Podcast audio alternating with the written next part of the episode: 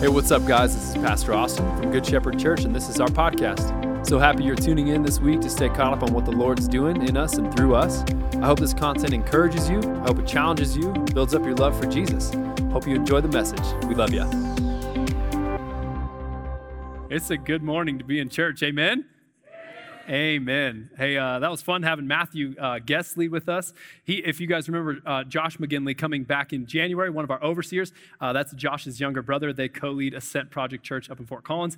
Uh, big, big time of the year for them. They are they are uh, actively involved on CSU's campus. So would you just would you write them down maybe on your calendar, throw a reminder on your calendar, throw a note wherever you see notes if you see your notes, and just pray for them. Would you pray for them? They're, they're trying to really. They have a 72 hour window.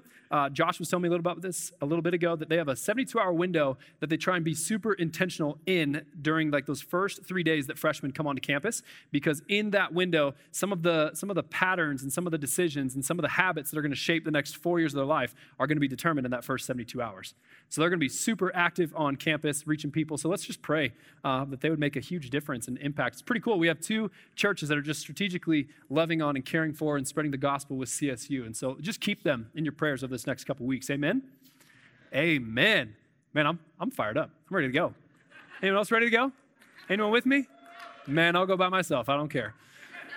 I, uh, I wanted just to remind you if you missed the start of the series last week, we opened up with this message, uh, Here to Serve. And really, I was thinking about it. Just, you know how you have those like pre canned options when someone's calling you, but you don't want to talk to them quite yet. And so you can kind of delay it on your phone. And they have, it's like, kind of, they're kind of rude, right? It's like in a meeting, period. Like, or, or whatever. Like, I just kind of hope that's like, that's like almost one of the things that we can just have in our bank that we just sort of pre-canned respond to people. Like, what if just a, a hallmark of our house is just like, man, you know what? We're here to serve here to serve. Just it, like someone texts you, just like, boom, here to serve, here to serve. I'm here to help, whatever it takes. You know what I mean? That was the point of last week's message that ultimately the King of Kings and Lord of Lords did not come to be served, but instead to serve.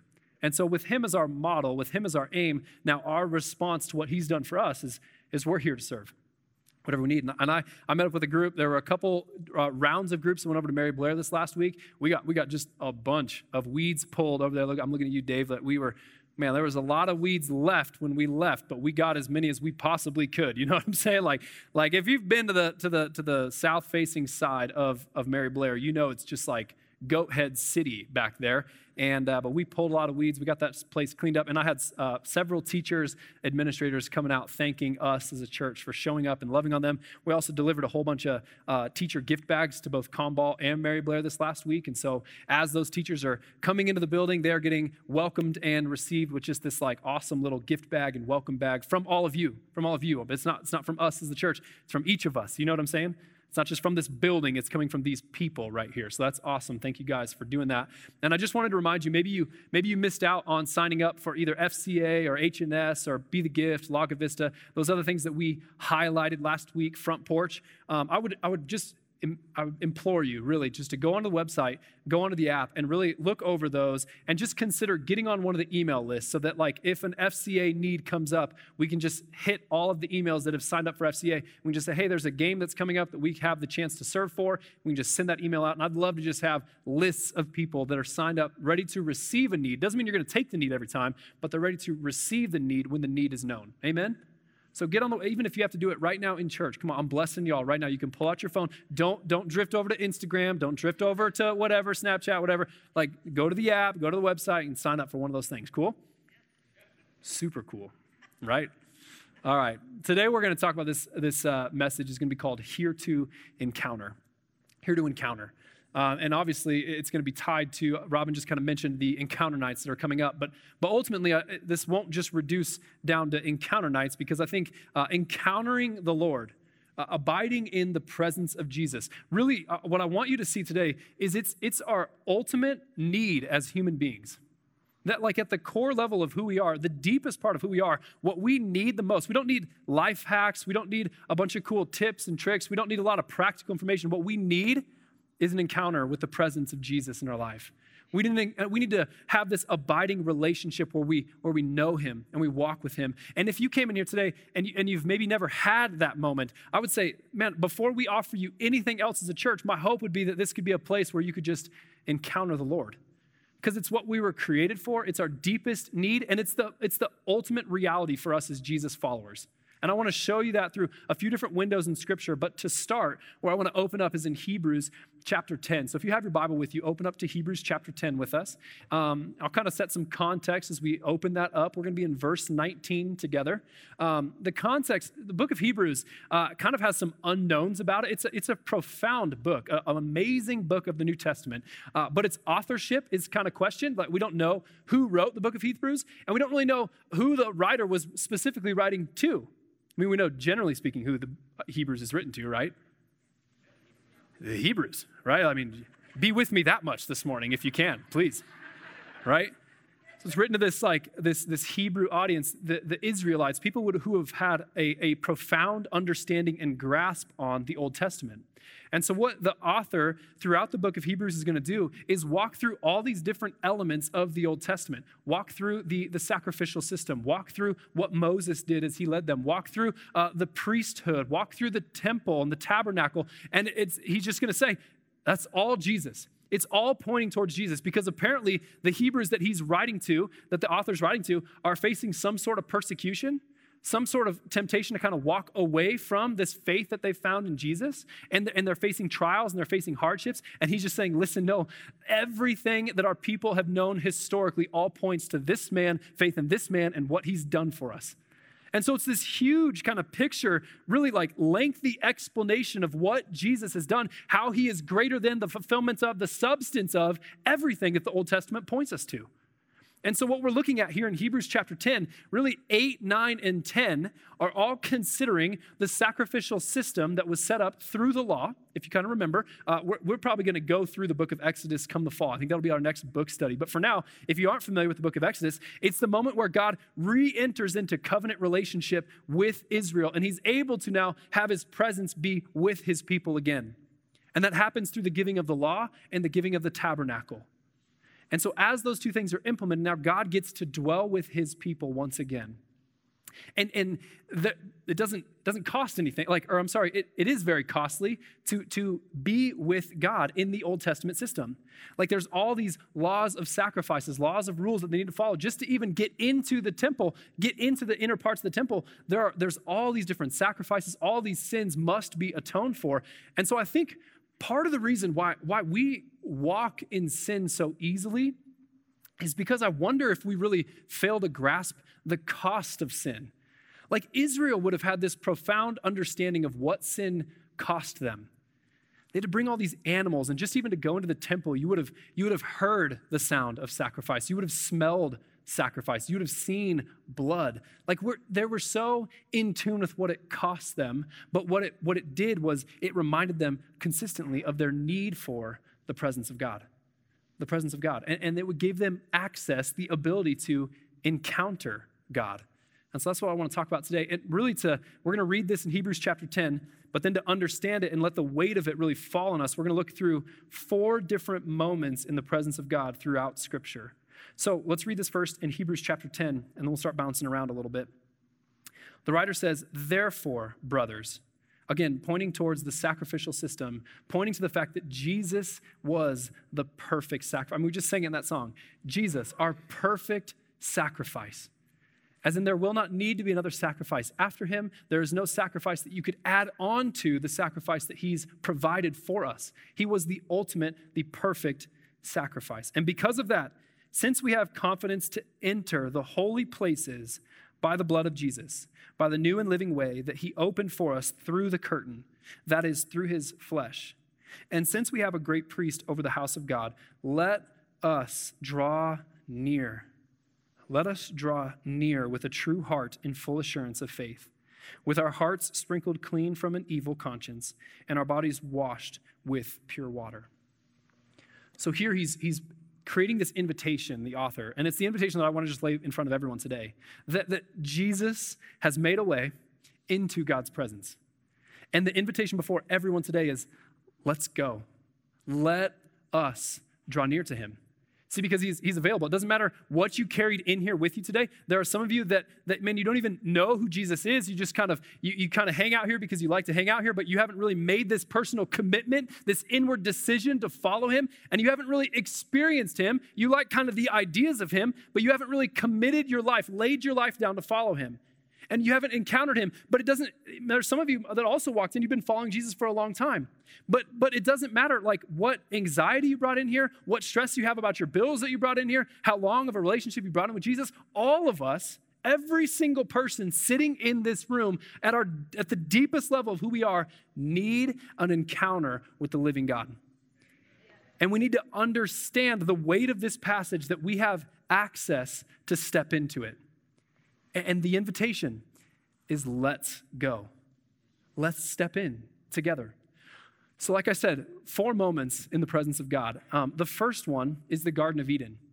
The Garden of Eden. Uh, we have to start in the Garden of Eden because what we see in the creation of humankind is that we were made to dwell with the Lord.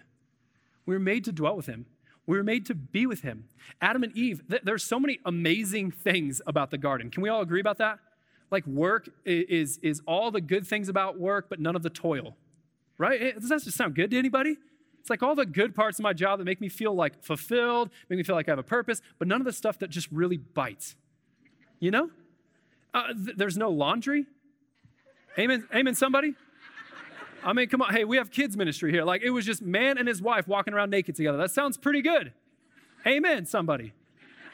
Like there's there's all these amazing things about the garden. They have total freedom to do whatever they want to, and they're given this beautiful commission to just like cultivate and create and take the earth and subdue it and build out the kingdom of God. The Garden of Eden is this convergence or this overlap of heaven and earth, where God is dwelling with his people. But of course, we know that, that uh, it ended the way it would have ended if we were all sitting there. We got, you got to admit that. It's not because Adam sinned that we have all sinned. There, there is sin that entered into the human genome, but, but all of us in that same spot would have done the same thing. Adam and Eve sin, they fall. And this, this verse in Genesis 3 8 should stick with you. They heard the sound of the Lord God walking in the garden in the cool of the day. Now, that first half of this verse, do you hear the familiarity that's with it? it, they didn't think it was a deer. You know, it's not like they like heard the sound of something coming out there, like, oh my gosh, is that what, what's, what's walking our way? Is that an elephant or something? Like, what's, no, they, they knew it. They knew what it sounded like to have the Lord God walking with them. They knew what it was like to be in his presence. And they heard the sound of him coming in the cool of the day, and they hid themselves. And they hid themselves from the presence of the Lord God among the trees of the garden.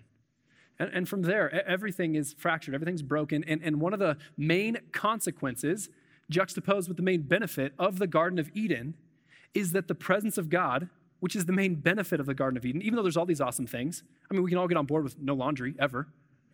But the main thing that was beautiful in the garden was that man and God dwelled together. And the main consequence of sin is that now we are removed from the presence of God in the garden. And it doesn't just, it, starts here. This is the beginning narrative for for humankind. But the other bookend, if we look and we go all the way back, not all the way to maps in your Bible, but if we go right next to maps into Revelation, some of you just got that and you'll, it'll come to you as, as you keep going. If we go all the way to the end, if we look at both bookends of humanity and we look at how we are created to dwell and how we're going to be living for forever, what we see here in Revelation 21, John gets this picture into heaven. He says, I saw no temple in the city, for its temple is the Lord God, the Almighty, and the Lamb. And the city has no need of sun or moon to shine on it, because, for, the, for the glory of God gives it light. Uh, I'll, I'll, be real with you guys. I can't even wrap my head around what's that like, what that's going to be like. Uh, there's no sun, there's no moon, just, just the Lord's glory with no shadows anywhere. And so, what this paints a picture of in our mind is that the presence of God in, in an unhindered way is everywhere is ever, you can't get out of it. When God remakes heaven, when He remakes earth, when He brings the new heaven, new earth together in that consummation at the end of the age, it will be once again restored to the garden, God with man forever. And there, listen, Revelation 21, I was looking at this. Um, I just want to kind of feel like sharing it. That Revelation 21, I think we, we often paint this picture of heaven that shows all the good attributes of heaven, and we should. There's amazing good attributes of heaven. Uh, Revelation 21, verse 3 Behold, the dwelling place of God is with man. He will dwell with them, and they will be his people, and God himself will be with them as their God. And he will wipe away every tear from their eyes. I, like, I, listen, I don't know who's going through what right now, but it's hard. It's hard. You, you lost the baby, right? The, the diagnosis came back for your parents a certain way. Your, your friend is going through what the divorce papers have been submitted, and you just, it's breaking you. And I just want to remind you today that he will dwell with them. They will be his people. He will wipe away every tear from their eyes.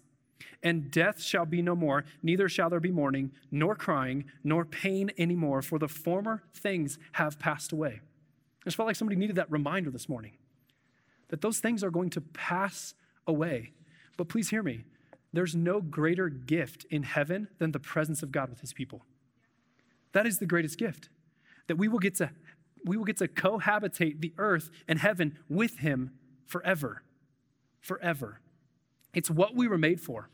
We were made for the presence of God. You see it in creation and you see it in the fulfillment of all things with the new heavens and new earth that God is seeking to make a way with his people. And even though when sin entered the world in Genesis chapter 3 and that relationship was fractured, God already begins to restore a way to be with his people again. So the, the third moment that we're going to look at is the tabernacle. The tabernacle. God, if you remember the story through Exodus, God uh, gets his dude, he gets his guy Abraham, right? He's like, You and me, you're my guy, we're rolling, I'm gonna make you a people.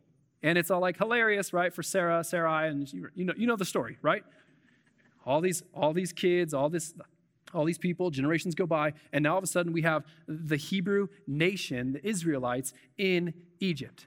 And God rescues them out of Egypt. He brings them through the Red Sea. He, he takes them through the wilderness, and He takes them to the foot of Mount Sinai. And at Mount Sinai, He gives the law. And in the giving of the law, He's entering into covenant relationship with His people. He says, You're going to be different. You're going to be mine. The world will know that you belong to me.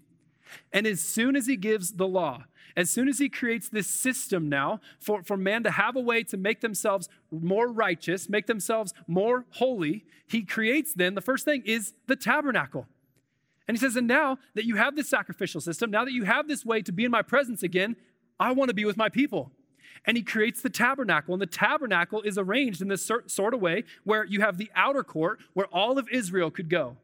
Then you have this holy place that goes beyond a door, beyond a wall, and now you have this spot where only the priests and the Levites can go. But then there's one more room beyond that that is called the Holy of Holies. And the only thing in there are the Ark of the Covenant and the Shekinah glory of God, the presence of God filling that room. And the only person that can go in there is the high priest. And even the high priest is a little nervous to go in there, right? Because he's got bells on his stuff, on his things and he ties a, a, rope to himself in case he hasn't atoned for all the sin that he has on him, because you have to be perfect to step into the presence of God. And so he's all decked out in this little thing. You know, it's like your cat jingling around so you know where they're at, you know? All of a sudden, it's like if the jingling stops, someone's gonna like start pulling Aaron out of there, right? So it's like, listen, there, what I want to draw your attention to is the fact that there's this veil, there's this door, there's this curtain, there's this dividing line between the presence of God and the rest of the people. A door is, is, is really none other than just a line of demarcation. How many of you know, like, people can come up to your house? You, I mean, you might think they're a little weird if they hang out in your yard or if they're in front of your house too long. You might, you might call somebody, make some calls. But if they come through your front door, like that, it's a whole different ballgame, right? I remember, I mean, there was a season of my life where, where my brother used to live and work really close to our house, and the dude would just pop over whenever, unannounced. Like all of a sudden we'd be sitting down on a Saturday morning, 8:30, drinking our coffee, and just walk right through the front door. Here comes Josh. And eventually I had to be like, bro, you can't do that. you have to call me, you have to text me, you have to maybe knock once or twice, wait a few seconds, see if you hear a scream, and then open the door. Right? Like the door is this clear divider. It's this clear line that, that keeps you out of somewhere where you're not meant to be. And this is, this is simply put what the curtain means to the people of God. That they know that, like, man, my sin has created this curtain, it's created this division. And unless we go through all the different situations, all the different sacrifices, only then can the high priest, the one who's called, can even step in there to minister to the Lord. And so now, that's window number three. But praise God, How many y'all know there's a window number four, right? Uh, Exodus 26, 33. Here's the verse that shows you if you if you want a verse. Everyone's like, I need a verse. Here's a verse. And you shall hang the veil from the clasps and bring the ark of the testimony in there within the veil. And the veil shall separate for you the holy place from the most holy or the holy of holies. So now we flash forward to Jesus, Matthew 27. This is the scene where Jesus is, has been crucified. He's on the cross. And as he dies, Jesus cried out again with a loud voice and yielded up his spirit. And behold, the curtain of the temple was torn in two from top to bottom, and the earth shook and the rocks were split. Uh, this is no like just byproduct of some natural phenomenon that was going on. It's not like, oh, there was an earthquake and the temple kind of broke. No, no, it's, it's symbolically demonstrating that the veil that separated man from God has been destroyed, it's been torn down. Uh, here, here's, here's what I think we have to embrace about Jesus. Because I've always thought about this as like, oh man, Jesus got rid of the veil. Jesus didn't get rid of the veil, Jesus became the veil. Jesus became the door for us to access the presence of God. Remember, He's our perfect and ultimate sacrifice. And so, by, by committing my life to Him, by pledging faith to Him, by confessing with my mouth and believing in my heart that He is Lord and He has been raised from the dead, I am now saved, which is more, much more than just like, oh, I was in a pit, now I'm picked up. It does mean that, but what it also means is I've been invited into life with Him. I now get to walk with him. I now get to feel his presence with me wherever I go. It says in John, John 1 14, talking about Jesus, and the word, Jesus, became flesh and dwelt among us. He, he tabernacled, is that word. He made his dwelling with us. Paul writes it in 1 Corinthians. He says, and, and now your body, he's talking about sexual sin. He's talking about don't dilute your body, don't, don't defile your body with sexual sin. You are a temple for the Holy Spirit to dwell in. Again, like I think we hear this and we have such a separation in our culture from what this would have meant to the Jewish people of that day. To go, wait, hold on. Like, only that one guy can go into that room. You're, you're, telling me that the presence of God that was now only available through all this slaughtering of animals, all this spilled blood, all this burning, all these incense, that's now just available to me because of what Jesus did? And, and we, we treat it flippantly, honestly. Like if, if, you, if you could take an Israelite out of that day and plop them here in 2020, and we could sit here and read this same passage together and say, I have that access into the Holy of Holies anytime I want to, it would be this question of, and why don't you spend every moment there? But it's, but it's easy for us, it's cheap for us. We don't, we don't understand the gravity and the weight of what it would have cost to get to that room in the first place. But now Jesus has become the door. He says, John 10 9, it's one of the seven I am statements that Jesus makes. I am the door.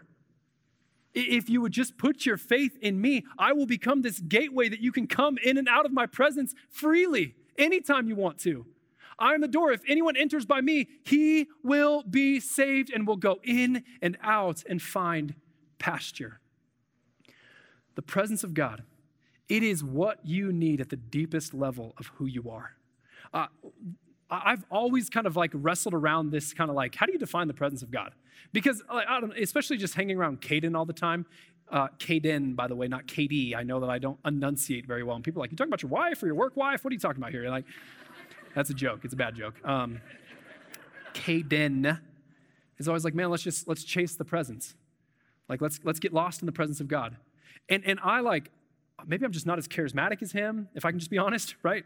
Uh, maybe I just don't have the same kind of like spiritual grid that he has uh, growing up in a charismatic church. And, you know, I didn't, I didn't really come to know Jesus until I was like 17, 18 years old. but, but I'm like, get lost in the presence. What do you mean by that? Anyone else ever feel that way when we're talking about the presence of God? We're like, okay, like the Shekinah glory's in the room. And you're like, okay, I'm ready. Where is it? You know? Here's what I'll say. Here's, here's my best shot at defining the presence of God. That right now, in this moment in history, the presence of God is the convergence point between knowing what is true about God and the experience of that truth. And I had to put the right now in there because this won't always be the case. Keep in mind, the greatest gift of heaven is the presence of God. And so we there won't be any convergence of the life that I kind of understand to know about the Bible and the life that I actually experience in this truth. It's one and the same in heaven. So but for now, in this in between, in the already not yet that we live in, where Jesus has already made a way, but I am not yet there fully. Right now, I live in this point where I need the presence of God to integrate what I know in my head to be true about God. So, is what you know in your head to be true about God, is that important? Absolutely. Absolutely. God has revealed himself, and faith is going to cause uh, us to explore what God has already revealed. And so we need to deeply understand, pursue, and to long for and to crave theology, if I can even use a bad word, right? Oh, theology, it just sounds so dry and dull and dull. No. Theology is the study about who God is. It should be something that we're passionate about. But listen, you can learn a lot about who God is. And, and, and if you fail to have this experience with Him, here's what I'm talking about. Um, the Bible says that you are a chosen, adopted, loved son and daughter of the Most High king. The Bible says that. I, I hope I'm not surprising you with that information today. Otherwise, we've been, we've been missing it the last you know, little while as a church. You are a beloved, chosen son and daughter of the King of Kings and Lord of Lords. He looked through time, he looked through space. He said, He saw you and he said, Mine. But, but listen to me. You know that's true, but do you, do you operate in that experience all the time? Do you operate in that truth all the time? No. No. When you're choosing sin, you're choosing something that's outside of that identity. When you're, when you're anxious, you are entertaining thoughts that are outside of that identity. Like, uh, hear, hear me, please. Um, do not be anxious about anything, but instead pray about everything. Do we, we know that's true, but do we operate in that truth all the time? No. I mean, we go on and on. Uh, I see the courage that the New Testament church had in Acts, in, in early part of Acts, and I look at it and I just go, man, those guys, like, they just, they just did whatever. They were preaching, they were evangelizing, they were crying out for the miraculous to happen, and they were getting beat up and thrown in jail and persecuted, but they just kept going. Man, they had this boldness and this courage. And I sit here and I go, I know that's available to me, but do I live in that truth? It's the presence of God that is the bridge between those two thoughts what I, what I know to be true in my mind and what I experience to be true in my life. And so when we're talking about getting in a moment in the presence of God, we're talking about the integration of what you know to be true in your head and what you experience to be true in your soul. Then now all of a sudden, being a, being a beloved child of God is not just a, a theory, it's not just something in your mind, it's a reality that sinks into the deepest parts of who you are we, uh, we fill out cards uh, oftentimes. Anytime we kind of hear about something hard going on or someone having surgery or someone losing somebody, uh, the staff, we pass around cards and we fill out a little card and we mail it to them.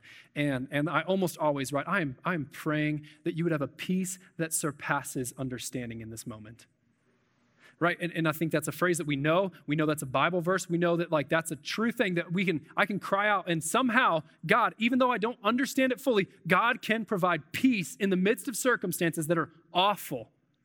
And he can provide peace and he can provide hope, he can provide love, and he can provide joy even in the middle of terrible circumstances. And, and listen to me, I know that's true, but it's the moments in the presence of God where that just isn't something that I know to be true, but it's actually peace. It's actually hope. It's actually joy because I step into alignment with what's happening in heaven. What else? Like, this is what Jesus is saying when he's teaching us the Lord's Prayer Our Father, hallowed be your name. Your kingdom come, your will be done on earth as it is in heaven.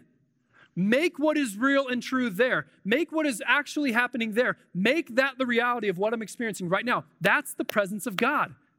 That's the presence of God. When we're talking about being in the presence of God, we're talking about laying ourselves down, going like, okay, God, in heaven, you are on your throne, you are ruling and reigning perfectly. So right now, I'm just humbly stepping in and I'm saying, You are Lord of my life.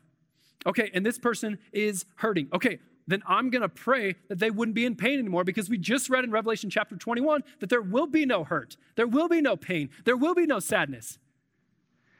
And the presence of God is that moment when you step in, and even though you just got the terrible news, even though you just had that awful thing happen to you, it's the presence of God that actually gives you peace. It's the presence of God that actually gives you hope. It's the presence of God that actually gives you joy. And listen, back to Hebrews. The invitation, if we read this now, the invitation is let us draw near. I lost my bookmark. Can we just put it back up on the screen? Hebrews 10. Therefore, brothers, the therefore, what's it there for? Because Jesus has made a way. The curtain has been torn. He has become this gate, this doorway in. Since we have confidence to enter the holy place, how? Only by the blood of Jesus. Can you just listen to me for a second? There's nothing you did to earn it. There's nothing you did to deserve it. There's no merits that you put to your account that got you into that. Doesn't matter how many Bible studies you've been to, doesn't matter how, what home you grew up into. And, and also hear this there's nothing, there's no one that's too far away from that grace. Like uh, it doesn't, I don't know what mistakes you've made. I don't know what kind of darkness you've lived in. Every person, whether you walked in here a billionaire or whether you walked in here with 10 cents to your name, we're given the same access the sinner and the self righteous, and all of us are given the same invitation. Why? By the blood of Jesus alone. That blood covers us by the new and living way. That word, way, it's the same word, way, when, when Jesus hits his other I am statement I am the way, the truth, and the life. Nobody comes to the Father except through me. the new and living way that he opened for us through the curtain. That is through his flesh, the breaking of his body. And since we have a great priest over the house of God, let us draw near with a true heart and full assurance of faith, with our hearts sprinkled clean from an evil conscience and our bodies washed with pure water. Again, who sprinkled you clean? Who washed you clean? It was Jesus. Nothing but the blood of Jesus has washed you clean. Because now that separation, that division, that it required you to be perfect to get in there, and you know full well you are not perfect. Amen, somebody. And God has sprinkled you clean. The, the righteousness of Jesus. This is what we talk about when we talk about imputed righteousness. The righteousness that was on Jesus now lives on you. If you confess and you believe and you follow him, and we have this invitation, let us draw near in full assurance of faith. Let us draw near. And so, again, here's my question Do you want to step in? Like, can't our attitude as a church be listen, whatever else happens, I just want to be in the presence of God? I just, I, have been, I've been in this place recently, and it was like, I was telling Katie about this just a, a couple weeks ago, where it's summertime, which is great because there's so much freedom in our schedule, uh, but the kids are at our house all the time. Anyone else know what I'm saying? Thank you, teachers, by the way. And, and, and I, love, I love having my kids around. I love the opportunity. I understand that it is my, it is my privilege and my honor to get to disciple my kids. I, I get all of that, for sure. However, I've been missing some of this time. And I told Kitty, I was just like, I, I used to have these pockets. I had these spaces. You were at work. The kids were gone. It was just haven, but she didn't care if I was in the other room just praying and singing and acting like a fool. The older kids, man, they, they still see me doing that, but they look at me a little funny which is great. Like, I would, I would rather have them catch more than what I'm teaching them. You know what I'm saying? So I'm, I'm good with all that, but I'm just, I was like, man, I need some, I need some alone space. Sometimes I sneak into here at the church when I know nobody else is going to be here. And I just, I just sing and I just go, God, okay, what's going on in heaven right now that I can just align myself with? Okay, there's worship going on in heaven right now. You know that, right? Day and night, night and day, they're just crying out, holy, holy, holy. They're just worshiping him. So, okay, I'm gonna step in and I'm gonna worship and I'm gonna go. And like, I need this pocket. You need these pockets of time in your life where you just say, the presence of God is the only thing that matters. Okay, I'm, I'm getting hungry right now, but the presence of God is the only thing that hunger, only thing that matters. I love, like John Piper says, if you have the choice between, between eating and reading your Bible, and those are the only two things that you can do that day, you should read your Bible. You should get lost in the presence of God. It is more important than food. It is more important than water. It is more important than anything else that you have on your calendar. The presence of God is over everything because it is that moment where the things that I learned to be true in this book and the, the experience of that truth actually unite in my heart. And so, yes, we're going to do these encounter nights. And we're going to do them every time there's a every first Wednesday, every time there's a first Wednesday of the month. hey, that's every month. No, we're going to do them the first Wednesday of the month. The first one's on September 1st. Here's my ask is that as you come, don't come to watch. please, you can come in weary, you can come in tired, you can come in beat up, you can come in full. I don't, I don't care, but just do not come to watch a worship team worship. Don't come just to watch somebody pray. Come to encounter the living God. Because if we if we walk in here with this expectation, okay, God, I don't know exactly what you're going to do tonight, but I know you're going to do something. Then all of a sudden it's not just a worship set. It's a time for us to, to take the melodies off of these screens, off of these instruments, and to let the truth that we're singing integrate into our souls. And we go, God, yes, you, you are. You are all of these things that we're singing. That, that is who you are. And I know it. I know it's true in me. I'm experiencing it right now.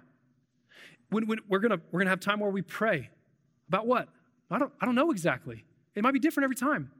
Uh, man, maybe God would just be so kind that He's going to pour out some prophetic words and He's going to pour, pour out some, some words of knowledge, some words of wisdom, and we're going to be able to minister one to another. We're going to be able to pray for each other.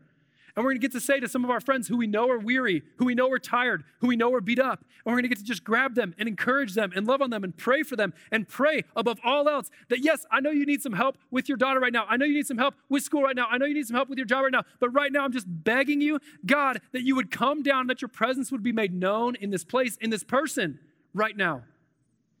That's what we're going to do. And it's not going to be a spectator sport. It's not. Church is not meant to be a spectator sport. But at these encounter nights, what I want you to, I, again, you might be beat up, you might be tired, you might think, I, I, I have like one degree of spiritual glory. Like I love that Matthew read that verse out of 1 Corinthians chapter, or 2 Corinthians chapter 3, because it just so fits in with my sermon. Did you have my notes, bro, before you started going? 2 Corinthians chapter 3. Now the Lord is the Spirit, and where the Spirit of the Lord is, there is freedom and we all, with unveiled face, beholding the glory of the Lord, beholding his glory, letting all of the things that are glorious about God be true in my heart in a moment. As we just behold him, we're being transformed into this transformed into the same image from one degree of glory to another. For this comes from the Lord who is the Spirit. You might walk in on encounter nights and you might have one degree of glory. You know, like I don't even know what that means. You have step one of faith. Please hear me. That's all you need. That's all you need. That's all it takes is, is faith the size of a mustard seed. I'm not asking for the spiritually advanced only to come to encounter nights. It's for all of us. Anyone who's desperate for an encounter with the Lord, I'm just asking, won't you come? Won't you come? And don't just watch, but, in, but involve yourself. Get, get your mind right, get your spirit right early before you come in and just say, God, what do you want to do tonight? How do you want to pour out? How do you want to minister? Are we going to pray for the city tonight? Are we going to pray for the people tonight? Are we just going to are we just going to pour out an offering at your feet tonight, Jesus? Whatever it is, that's what we want to do. But beyond just an encounter night, here's what I want you to know is that you have been given access to the holy of holies. You've been given access into the presence of God. Doesn't matter how spiritual you're feeling today. If you believe in Jesus, if you're following after him, you, by yourself, you Say it with me. Me can get in the presence of God. And so, yes, this once a month thing will be a great rhythm and a healthy rhythm of our, for our church. But above all else, I hope that we'd be people who encounter Him in maybe even some more boring places on our drive to work, drinking coffee in the morning, before we tuck our kids in at night. Would we just be a people who are here to encounter the living God? Amen? Amen. Let's stand and we're going to pray. If you if you would just feel comfortable in this moment, I'm just asking that you would just put your hands out like this. Because right now, God, we just ask for an encounter. God, we ask for a touch with you. God, we'd be able to be people who say, I have tasted and seen that the Lord is good. God, right now, would your mercy just flood over people today? Would your grace just pour on top of people today? God, would your adoptive identity just rest in people's hearts and in their minds today? God, I just ask that we would have, even right now, an encounter with you. And if there's people in here who have never had that moment with you before, Jesus, would you just be so good to just start drawing their heart in? Speak to them, Lord. I just, if everyone around the room, if we just could kind of picture seeing Jesus on his throne. God, would you, won't you come? Holy Spirit, would you come? Would you give hope to the hopeless? Would you give joy to the broken?